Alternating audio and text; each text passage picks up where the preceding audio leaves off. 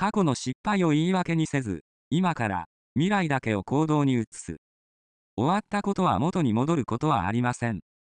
反省するのは良いですが、重荷になる考え方は未来に進めません。